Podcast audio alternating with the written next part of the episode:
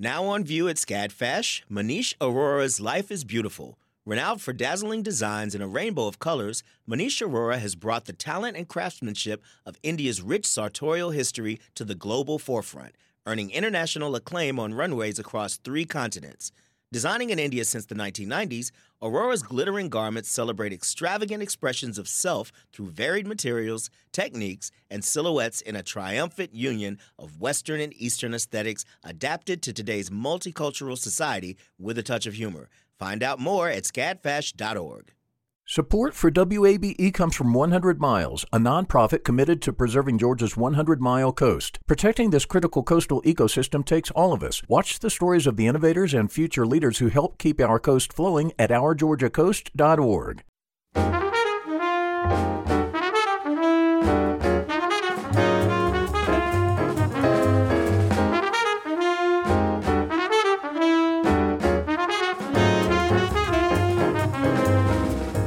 From WABE in Atlanta, this is City Lights.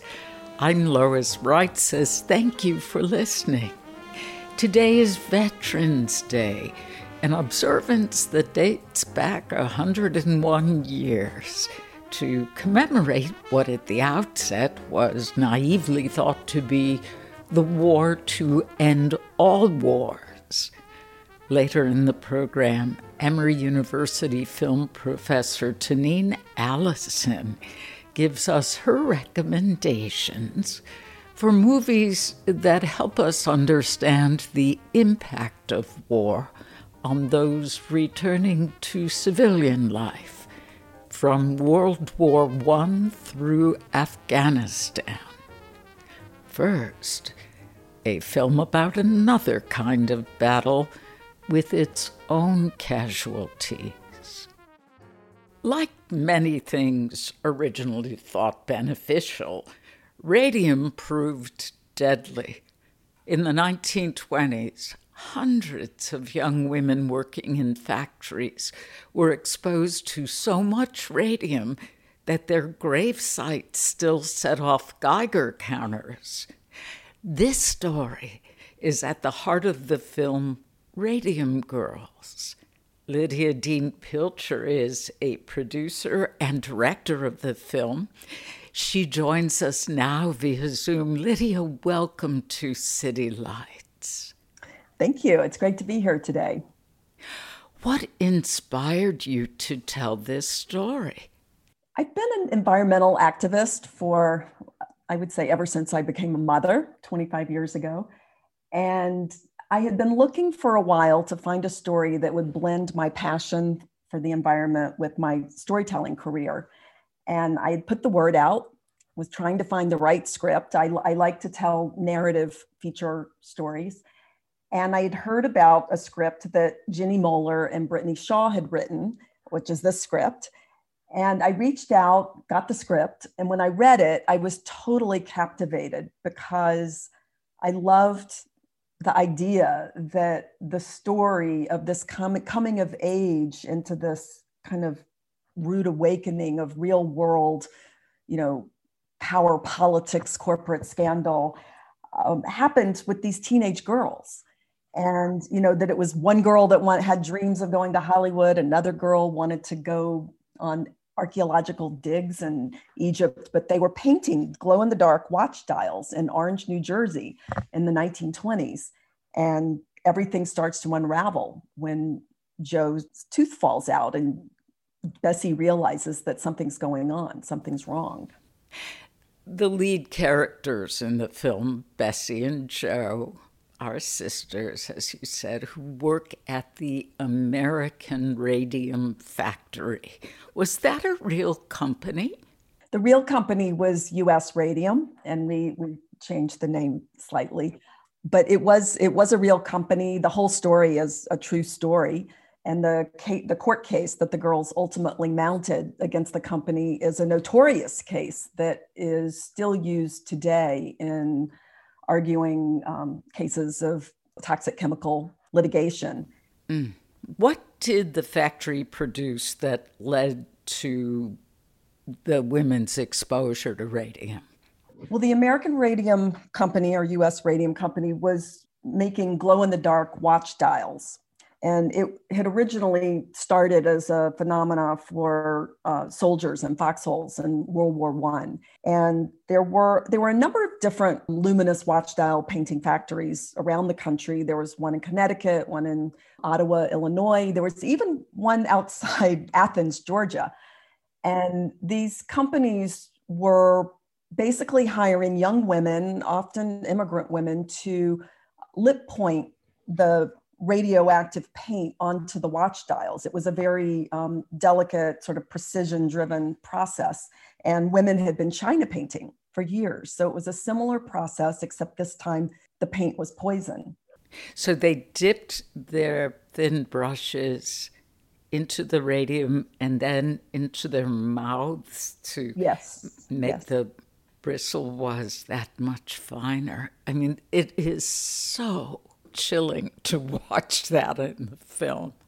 I thought it noteworthy that the company's doctor would diagnose all of the women suffering from radium poisoning with syphilis. Why did they choose that disease? Well, I think we could imagine that, as uh, Catherine Wiley says in the film, that syphilis is a diagnosis that not many women would want to talk about. And that is actually how the radium poisoning was proven. You know, in real life, there were two sisters who had a third older sister who had died of reportedly syphilis.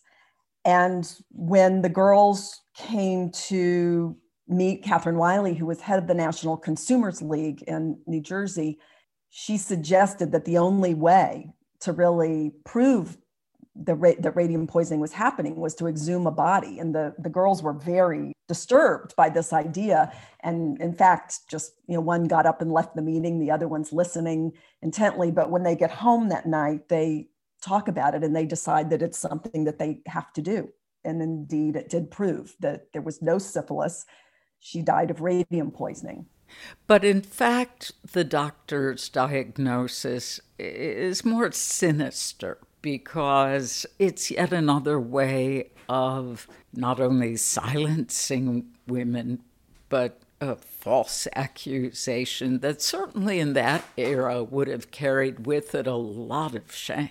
Yeah, I think it, it, it is, it does feel like a, a predecessor to slut shaming in, in many ways. But I, I think also these women were considered to be dispensable because the, the real corporate scandal is that the radium company had hired researchers from Harvard University, Department of Public Health, who came and did, did their testing and their research, and they had found and proven that there was radium poisoning that was happening and that that was the cause of the girls getting sick. But they had signed these you know non-disclosure agreements and they weren't allowed to speak about the research and the company altered the documents with the New Jersey Health Department. And so the information was buried. And i think that is really the scandal of the story that there was wrongdoing happening and and it was with full knowledge. Mm. you mentioned that this is based on a true story. Were bessie and joe based on two women in particular? Yes. Uh, there are um, some diaries that have been left behind by the Radium Girls, and one in particular that was written by Catherine Schaub gave us a lot of insight into her personality. And you could see that she was a dreamer. She had this very sparkly personality, a vivid imagination. And she was the inspiration for the Bessie character played by Joey King. And there are many other Radium girls who were involved in the story. So the, I think the inspiration really came from Catherine Schaub for Bessie. And then the Maggia sisters were the two sisters that had the older sister who had um, predeceased. Then there's many other characters. Catherine Wiley is, is a historic character who's an important part of the story, the Consumers League. Alice Hamilton was, she was a pioneer in industrial toxicology. Arthur Roeder is a real character, um, Dr. Flynn, Dr. Marlin. The whole story essentially is based on true events that happened in Orange, New Jersey. Mm.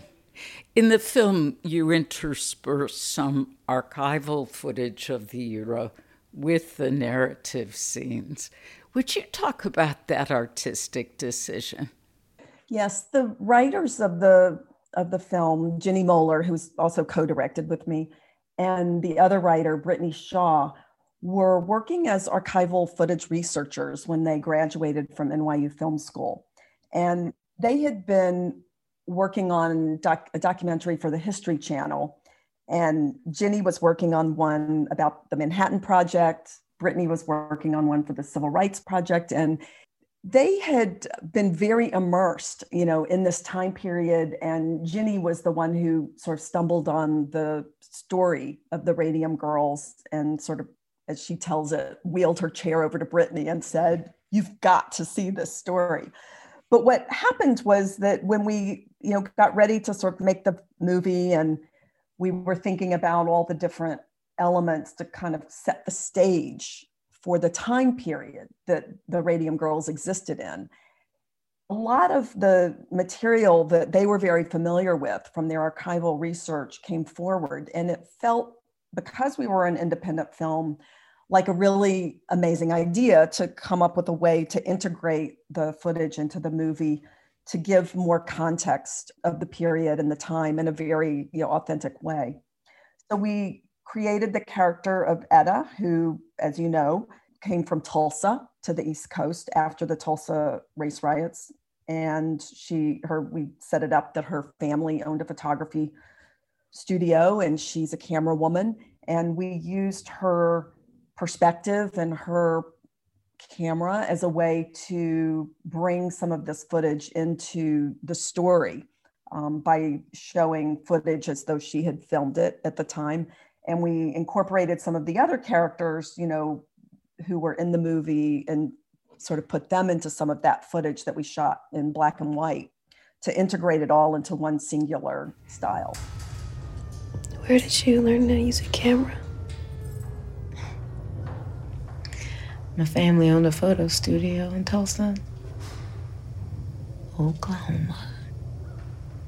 Grew up with it. Why do you leave Oklahoma? Um, about six and a half years ago. The police and all the deputies, they burnt down my whole neighborhood. They said a black boy attacked a white girl. My God. Can't the government do something? Great warplanes flew overhead, dropping firebombs. What do you mean? It was the government, Bess. More than a thousand of our homes destroyed. Why is there so much wrong in the world that no one knows about? Hmm? It's easier to believe stories They make us feel safe. Etta's experience with the Tulsa Race Massacre and her role as a chronicler, the way she captures other examples of social injustice at the time, felt very contemporary. It almost had the feeling of how people were using cell phones in earlier months of this year during protests. Yes, she was she was an early documenter of all of these events. And of course, there were people filming that archival footage at the time. So when you see these signs that are bannering and protesting police brutality and Uh, you know all these other issues that we still protest about today it makes it quite interesting yeah it really feels so contemporary the girls refer to king tut and the pyramid several times throughout the film. Joe dreams of becoming an Egyptologist. And earlier in that decade, earlier in the time of this story, in November of 1922, Tut's tomb was discovered. Would you explain the connection the film makes between King Tut and exposing the truth about radium? Sure. It really stems from this, you know, idea of world building. So the things things that had led up, you know, to the world that the Radium Girls existed in. I mean, Tulsa massacre happened six years before the Radium Girls, but you know, Sacco and Vanzetti had been happening across the river and downtown in the stock exchange in New York. And also several years before King Tut's tomb had been exhumed in Egypt and there was a real fascination with Egyptology. And that was something that made perfect sense that our girls would be obsessed with as well. And you have these ideas of death and a goddess of truth. And I love the line in the film at the end when Joe is saying to Bessie, I mean, did you know that the book of the dead is also called the book of coming forth into light? And I think that we wanted to give this sense of history and ancestry and transcendence as we all move through our own lives. I mean, we're all only here for a short time, but there was such an incredible poetry to, you know, many translations of the Book of the Dead. The one that we used is by a writer, Normandi Ellis. And we some of the poetry appears at, toward the end of the movie, but it gives you a sense of elevation because these were these were girls and these were women who really stood up and used their voices and really took on things that were bigger than them and it felt like you know we wanted we wanted to honor that. We wanted to honor the fact that what they did was something that was accomplished with the support of many other women of the of the of the era because women had just gotten the right to vote not that long before the radium girls case arose and women wanted to use that vote. They there was a dire need of legislation in the realm of industrialization. It was the wild west there were no child labor laws. There was no toxic, toxic chemical laws. And these were things that women were really spearheading. And so, you know, it made a lot of sense actually when we when we dug deeper that these women took on the case of the radium girls in a way that really elevated them to a national level. In some ways, it may be the reason that we actually are talking about it right now, even though we feel like it's been buried for a lot of years at the time it was it was considered a very notorious case and it's very well documented because of that. Yes um, and because of that the fact that it was notorious and had a tremendous impact i was hoping you could talk about how the fight against american radium led to a lasting impact on workplace health and safety regulations. What are some of the precautions and policies we have today thanks to these heroic women? Well, there have been a lot of worker safety regulations that have put, been put in place and a lot of toxic chemical regulations that have been in place. I mean, unfortunately, a number of them have been rolled back over the last four years, but hopefully we'll we'll bring ourselves back to the level of progress we had achieved soon. But I would say as well that one of the things that I don't think people think about, but is really a big part of why their case, you know, needs to be remembered and needs to be looked back at, is this toxic chemical industry creates a lot of waste.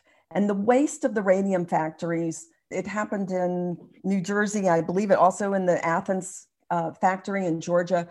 The waste gets used for landfill and it was used in Montclair, New Jersey for in concrete for sidewalks and housing foundations. And that's why the EPA has had to come in and declare these places Superfund sites for contamination cleanup and there was groundwater that was contaminated. It was, I mean, it wasn't just the idea that these girls were dying, but this contamination was going out into our lives in ways that we actually didn't even understand until the 70s and 80s. This film seems remarkably timely. After I viewed it, I thought the importance of activism. Do you think that there is a particular resonance at this moment in 2020 watching the Radium Girls? Absolutely. I mean, when we made the movie, we were thinking about events like, you know, the water crisis in Flint, Michigan, or the way people talk about what happens when you hold a cell phone up to your brain, you know, for hours on end.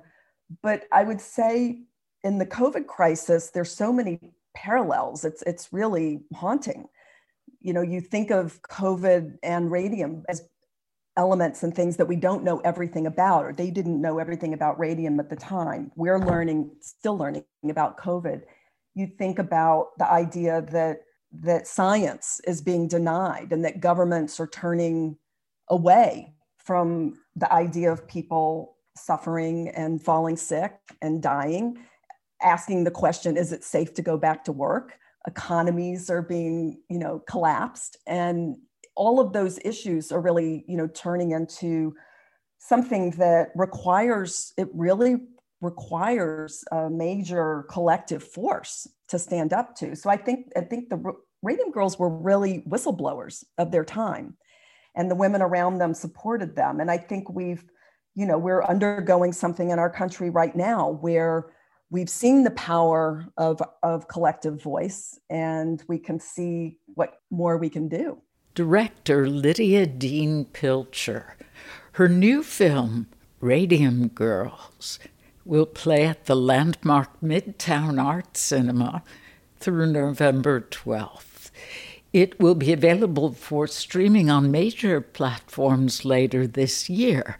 More information can be found on our website, wabe.org slash citylight. Combat during what we now know as World War I ended on the 11th hour of the 11th day of the 11th month of the year. For that reason, November 11th, 1918, was regarded as the end of the war to end all wars. In November 1919, President Wilson proclaimed November 11th as the first commemoration of Armistice Day. The holiday was renamed Veterans Day in 1954 as the so called War to End All Wars proved to be anything but. Emory University film professor Tanine Allison is a scholar of war related cinema. She joins us now via Zoom Tanine Allison, welcome to City Lights. Thank you so much for having me. It's really an honor. You have a list of films for us to watch that relate to Veterans Day. Let's go chronologically, beginning with They Shall Not Grow Old. So, this is the film about World War I that was directed by Peter Jackson he's known for very different films, the Lord of the Rings series and the Hobbit films. But in this film, They Shall Not Grow Old, he made a documentary about World War I, which is something he, by the way, is very fascinated with. He has one of the largest collections of World War I aircraft in the world. So he was invited by the UK's Imperial War Museum to make this film about World War I and it was made in 2018 for the centennial of the armistice.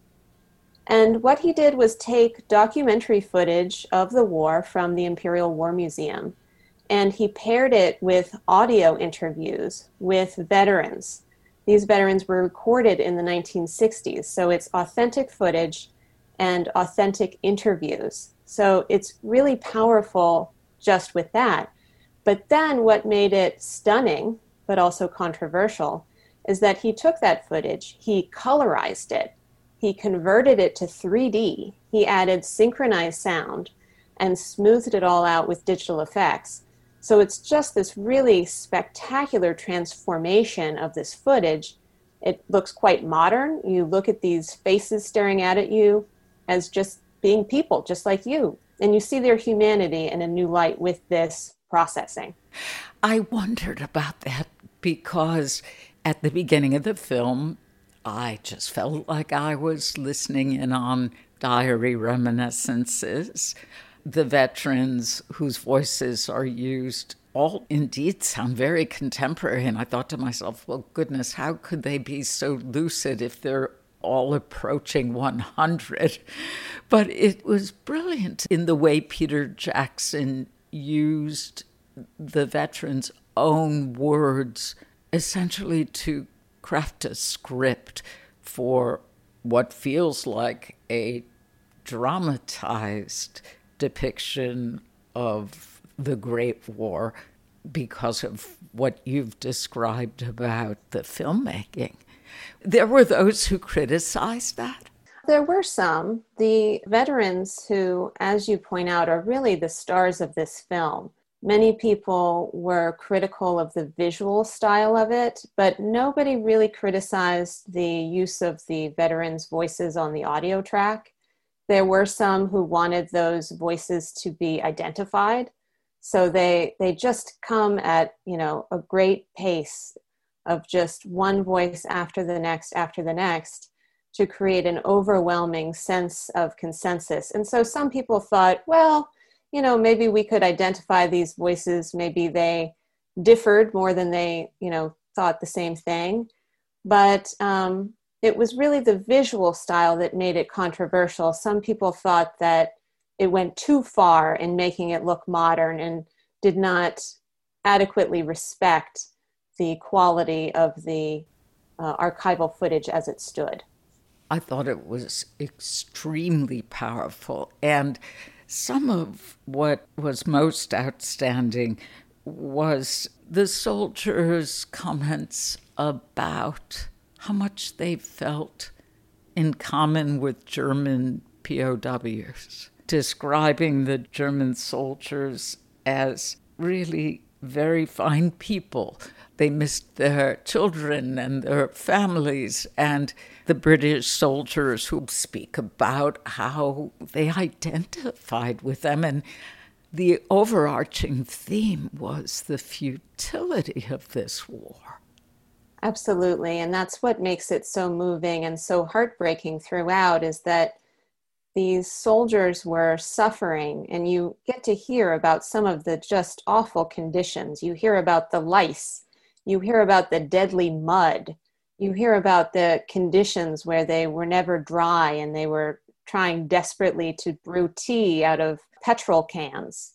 So you hear about all of this but then they also had sympathy with the enemy. They didn't see the enemy as demonized or as as other. They felt like they were there to do a job and that the other ones you know the other side was there to do a job as well and that they were just all stuck in this tragic situation that felt pointless and meaningless and, and futile.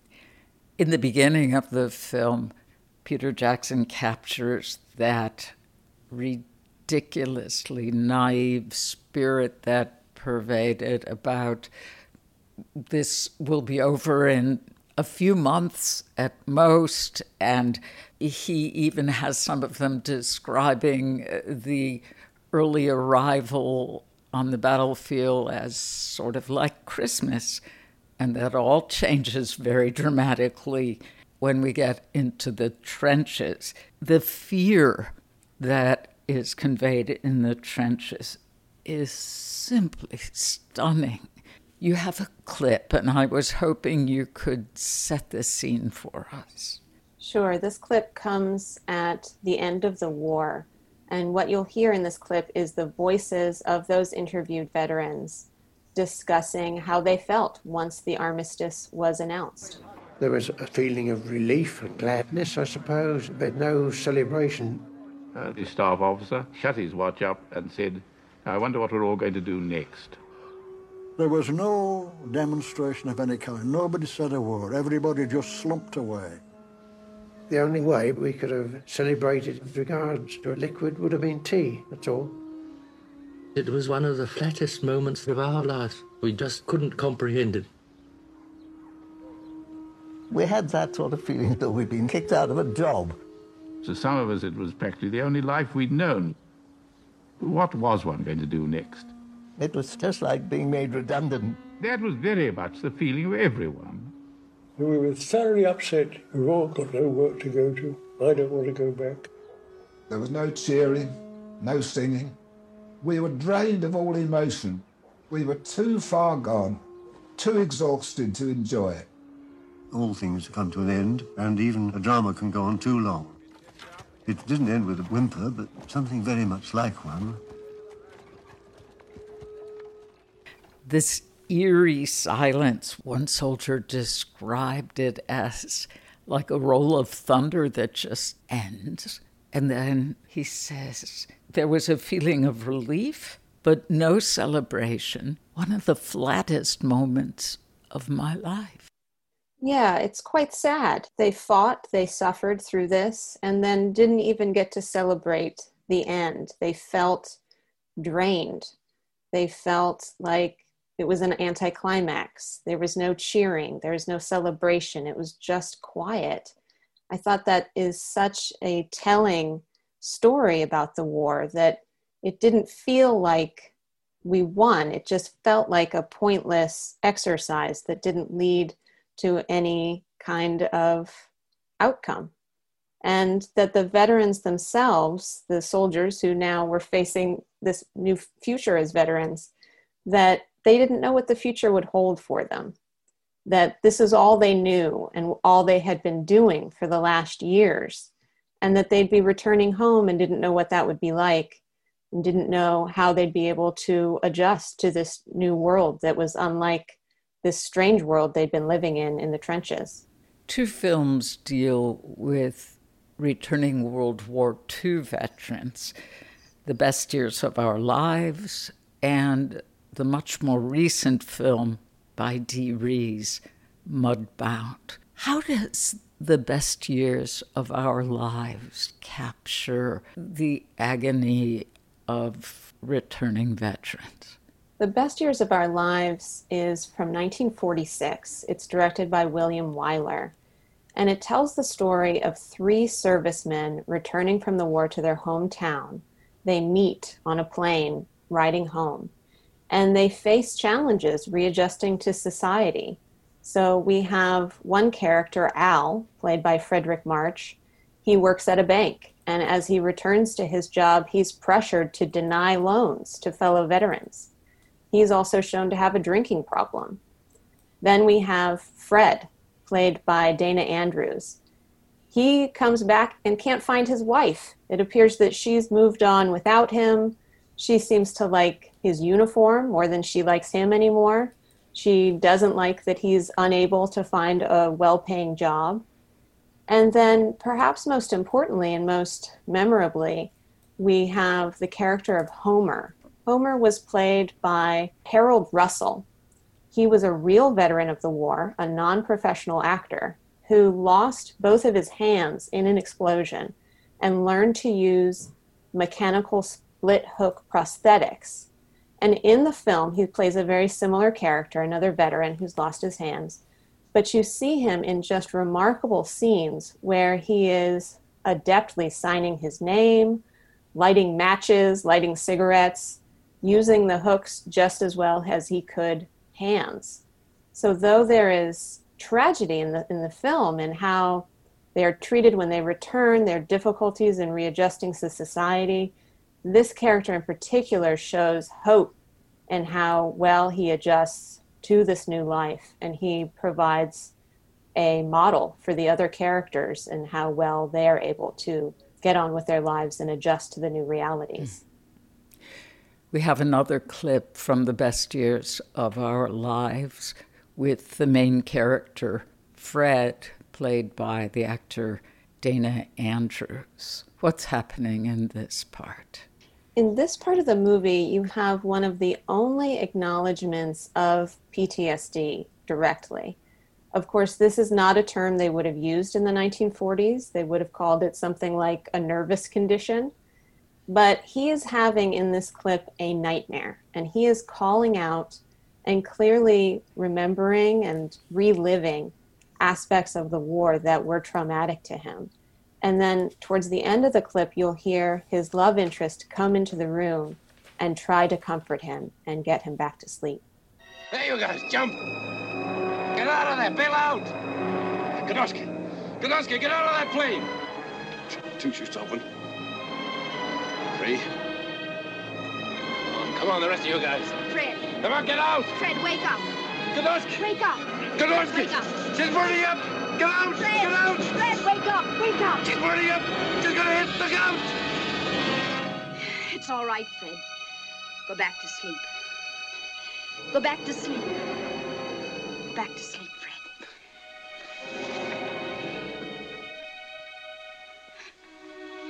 There's nothing to be afraid of.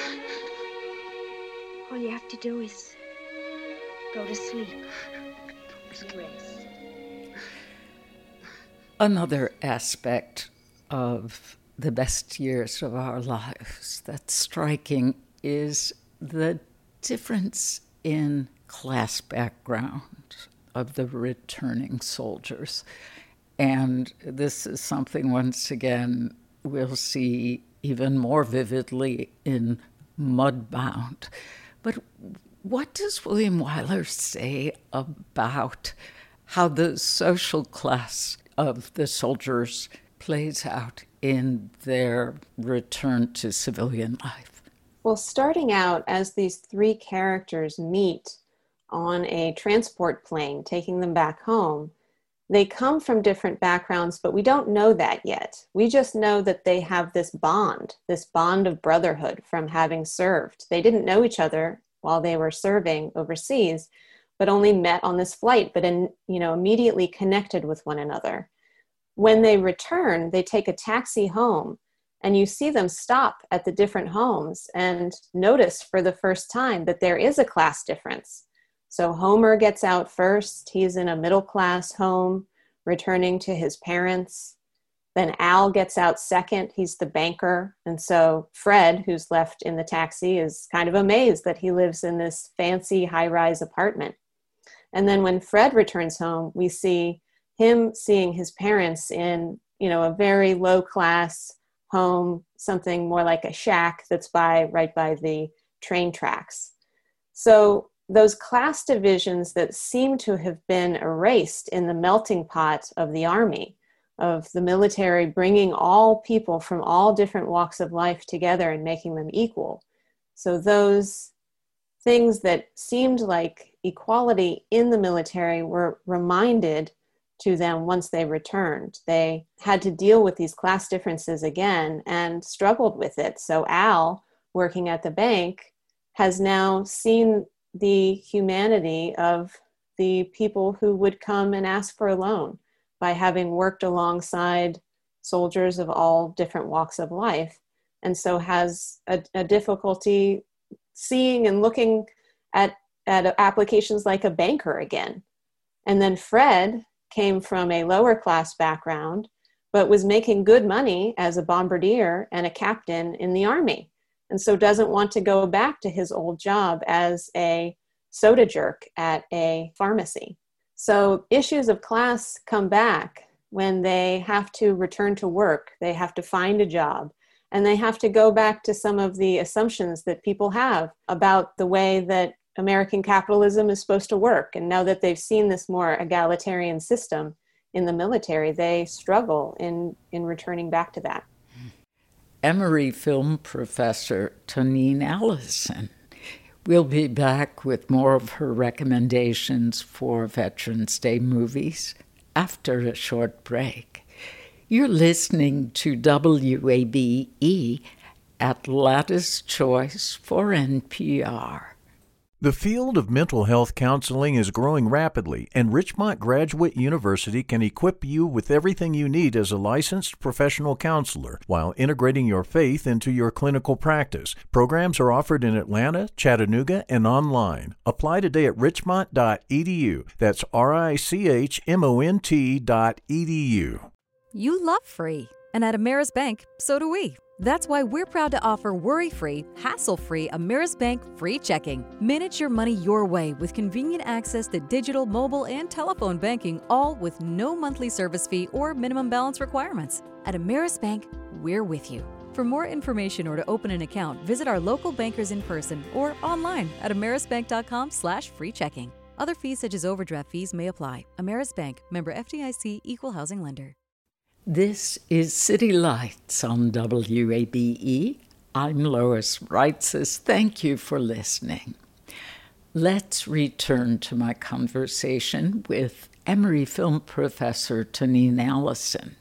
She's curated a list of films examining the impact of war on veterans after returning to civilian life. Class and race are center stage in Dee Rees's film Mudbound. Tanine, I think this is one of the most powerful films I have seen in recent years. How would you describe Mudbound? I absolutely agree with you, Lois. This is just such a powerful film on so many different levels. My nightmare is always the same. I scream, but it's nothing coming out. This place, this law, we don't belong to them. And I'll think of the farm. I'll think of mud, and encrusted knees and hair. Our family's in trouble.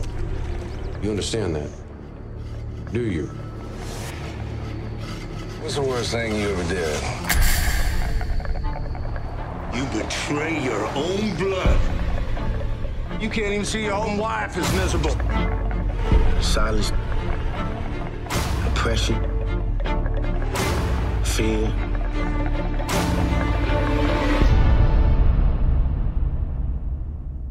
It would take an extraordinary man to beat all that. When I saw it, I wasn't even thinking of it as a veteran's story, but of course, that is at the heart of it. So, Mudbound is a 2017 film by the director Dee Rees. It is set in rural Mississippi after World War II, and it tells the story of an unlikely friendship between a white veteran and a black veteran. And it shows the dangers of that friendship to both of them. But of course, there is, as you said, a class difference and a race difference. So the white veteran, Jamie, is the brother of a man who owns a farm. And the black veteran, Ronsel, is the son of a sharecropper family that lives and works on that farm. So their lives are intertwined, but there is, of course, a huge difference in the power dynamic and class dynamic between these two families. But as we saw in the best years of our lives, they were able to put aside these differences when they were in the military. So Jamie tells a story of how he was up in his bomber and was saved from German fighter pilots by the Red Tails. So this was a group of black pilots of fighter airplanes. And he then learned something. He learned a kind of respect that he didn't learn growing up in Mississippi for these African American soldiers who were risking their lives for their country. And so that sets the stage for this friendship.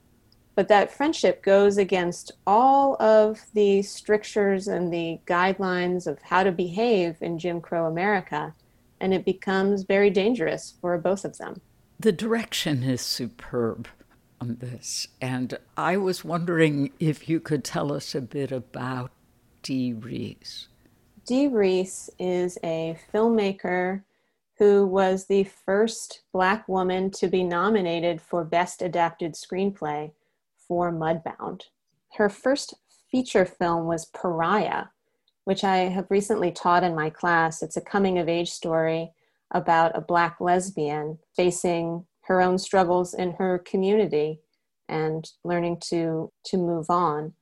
Then Dee Rees directed Bessie and then Mudbound. And I think as a director on the rise, Mudbound did not get a ton of attention. It was a uh, Netflix release.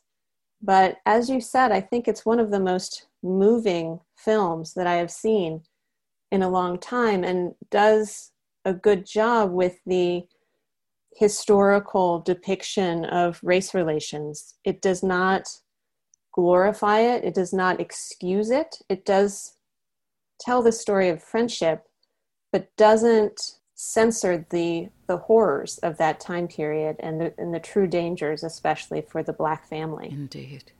One of the most powerful moments in Mudbound for me was when the character of Ronsel, the young black officer returning to this godforsaken part of Mississippi where his family lives, when he encounters the same miserable treatment in Jim Crow 1946 that he left, he reflects on his war experience and saying, Over there, I was a liberator. And he's regarded as such, and, and he understands how it feels to be recognized with respect and for the heroism he's demonstrating. And now he's being told he's not to use the front door to enter or exit a store in his hometown. It's so tragic and really speaks to the difficulties for Black veterans of World War II returning and having seen freedom, having seen equality. Even though, you know, the army was segregated the military was segregated and you know obviously there was still plenty of bias in the way that the soldiers were used and the fact that they were not always on the front lines they still got this taste of something else. And they came back and did not see those freedoms and did not see that appreciation among the people of the country that they fought for and so it was a really tragic experience, but led eventually to the civil rights movement less than 20 years later, seeing that injustice of being treated as liberators, being treated as equals overseas, and seeing very starkly that that was not how they were treated back home. Black veterans and Spike Lee's movie, *Da 5 Bloods, which just came out this year, already knew what it felt like to be unappreciated during the war. How would you assess this movie? Well, this movie is a follow up to Spike Lee's The Miracle at St. Anna, which was also looking at World War II soldiers, Black World War II soldiers. And he's now telling the story of four older Vietnam veterans who are Black. And in the film, they return to Vietnam, ostensibly to retrieve the buried remains of their fallen squad leader, who was played in flashbacks by Chadwick Boseman in his last film role before his death. But really, they're going back to find buried gold that they previously stole from the CIA during the war. So, this is a, a wide ranging film as Spike Lee's films masterfully are, it's a range of different genres. You have elements of the heist movie, the combat movie. There are documentary sequences. It's an action film, it's a drama. But at the core of it, it's about this friendship and this bond that the four Black veterans have felt since they forged that friendship in combat. And they've been connected since that time. They're reconnecting now. It's like a reunion, but they're going back to Vietnam and facing some of the consequences of their actions there and facing the ways that their lives have unfolded in different ways. Spike Lee has a superb cast in The 5 Bloods. I mean, it, it goes from one actor to the next in who is affecting you the most in scene to scene. Did you feel that this movie could have been shorter? I think so. I mean, I think that Spike Lee, because he can, because he's one of the best respected directors of his generation, he can do whatever he wants and, and pack it all in. And I feel like he he does. Like if he has an idea, um, even if it is audacious, he puts it in there. But I think it allowed for a lot of complexity. So you have who I think is the star of the film, Delroy Lindo, who plays Paul. He actually plays a Trump supporter, and he is looking to find this gold to improve his own life. And he feels entitled to that because of his service to his country. But then you have Jonathan Majors, who I'm very much enjoying now in Lovecraft Country on HBO. He plays his son, his estranged son, and he can't understand his dad and his dad's sympathies. And then the other veterans that we have here, played by Clarke Peters, Isaiah Whitlock Jr., and Norm Lewis, they all have their own political commitments, including to the Black Lives Matter movement. So it really allows you to show the complexity of this generation and the way that it intersects with the movements going on today, including Trump's America. Yeah, and if we began with the condition known as shell shock in World War One, we now have come to when PTSD is the acronym used to describe the soldier's trauma and being haunted. What can you tell us about the clip we'll hear?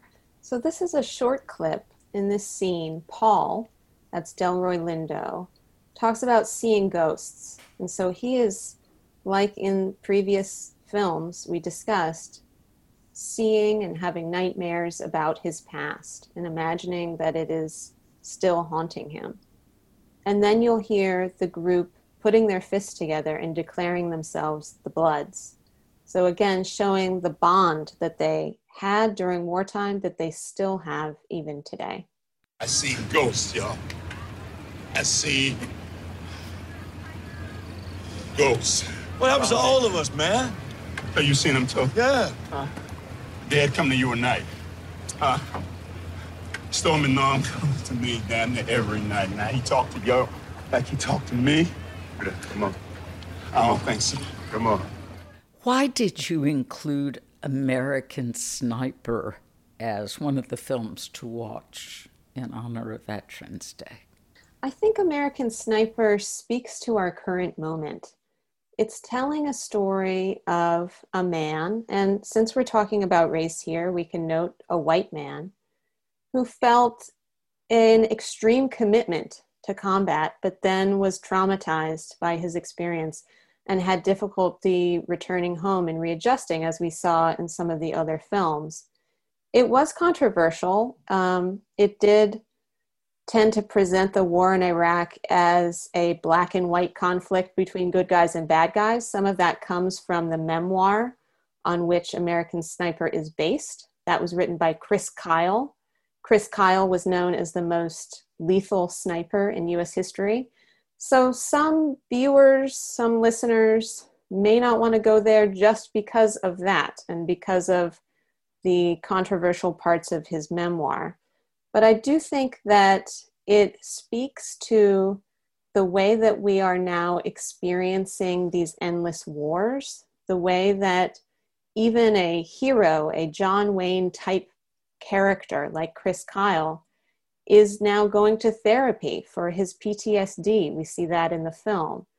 And that that speaks to a kind of patriotism that is in our society now that's built around this warrior culture. This warrior culture is also built around a certain kind of white victim hero that I think is exemplified in this film. Tanine, what drew you to make combat on film your specialty area? I feel like war movies are often dismissed as simplistic, as propagandistic, but there's so much complexity and ambiguity in them. And I think in all of the movies we've talked about today, there is that ambiguity that you can interpret it in many different ways and have an insight into an experience that might not be your own. Now that we no longer have the draft in this country, not many of us actually serve. And we do need to understand the situation that our veterans have found themselves in so that we can make better decisions going forward about how we wage war and whether we wage war. Dr. Tanine Allison, is Associate Professor of Film and Media Studies at Emory University.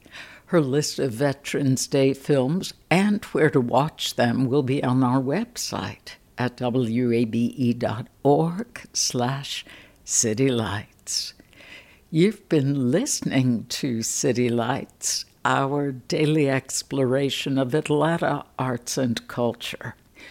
I'd love it if you'd follow me on Twitter at L O I S R E I T Z E S. Thanks for listening to 90.1 WABE, Atlanta's Choice for NPR. Hi, it's Terry Gross, the host of Fresh Air. We bring you in depth, long form interviews with actors, directors, musicians, authors, journalists, and more. Listen to our Peabody Award winning Fresh Air podcast from WHYY and NPR. The world is full of mysteries. Are ghosts real? Is that yogurt expired? Hey, the unknown can be scary, but when you donate to WABE, you know where your money is going. Your gift supports the journalism that keeps you informed and the programs that pull back the curtain on complicated stories. Help us make the world less mysterious. Become a member now. Go online to wabe.org/donate and thanks.